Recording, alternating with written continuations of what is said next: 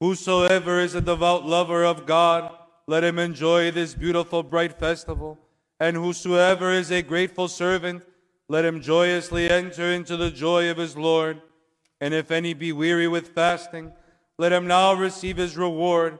If any has toiled from the first hour, let him receive his just debt. If any came after the third, let him gratefully celebrate.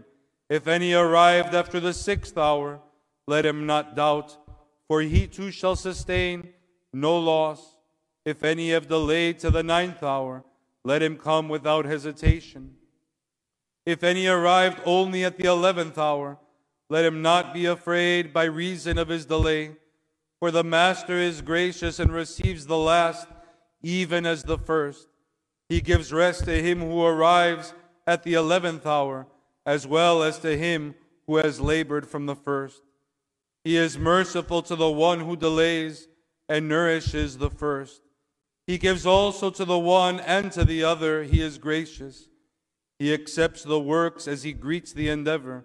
He honors the deed and the intent he commends. Let all of you then enter into the joy of our Lord. The first and second enjoy your reward. You rich and poor, rejoice together. You temperate and you heedless, honor the day. You who fasted and you who did not fast, rejoice today. The table is richly laden. All of you fare sumptuously upon it. The calf is a fatted one. Let no one go away hungry. All of you enjoy the banquet of faith. All of you enjoy the riches of his goodness. Let no one grieve poverty, for the universal kingdom has been revealed. Let no one grieve over sins, for forgiveness has dawned from the tomb. Let no one fear death, for death of our Savior has set us free. He has destroyed it by enduring it. He has despoiled Hades when he descended there too. He embittered it, having tasted of his flesh. Isaiah foretold this when he cried out, you, O Hades, have been embittered by encouraging him below. It was embittered. It was embittered. For it was abolished.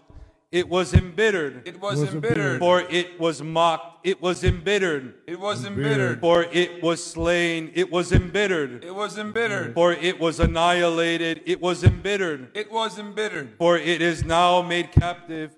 It took a body and lo, it discovered God. It took earth and behold, it encountered heaven. It took what it saw and was overcome by what it could not see. O death, where is your sting? O Hades, where is your victory?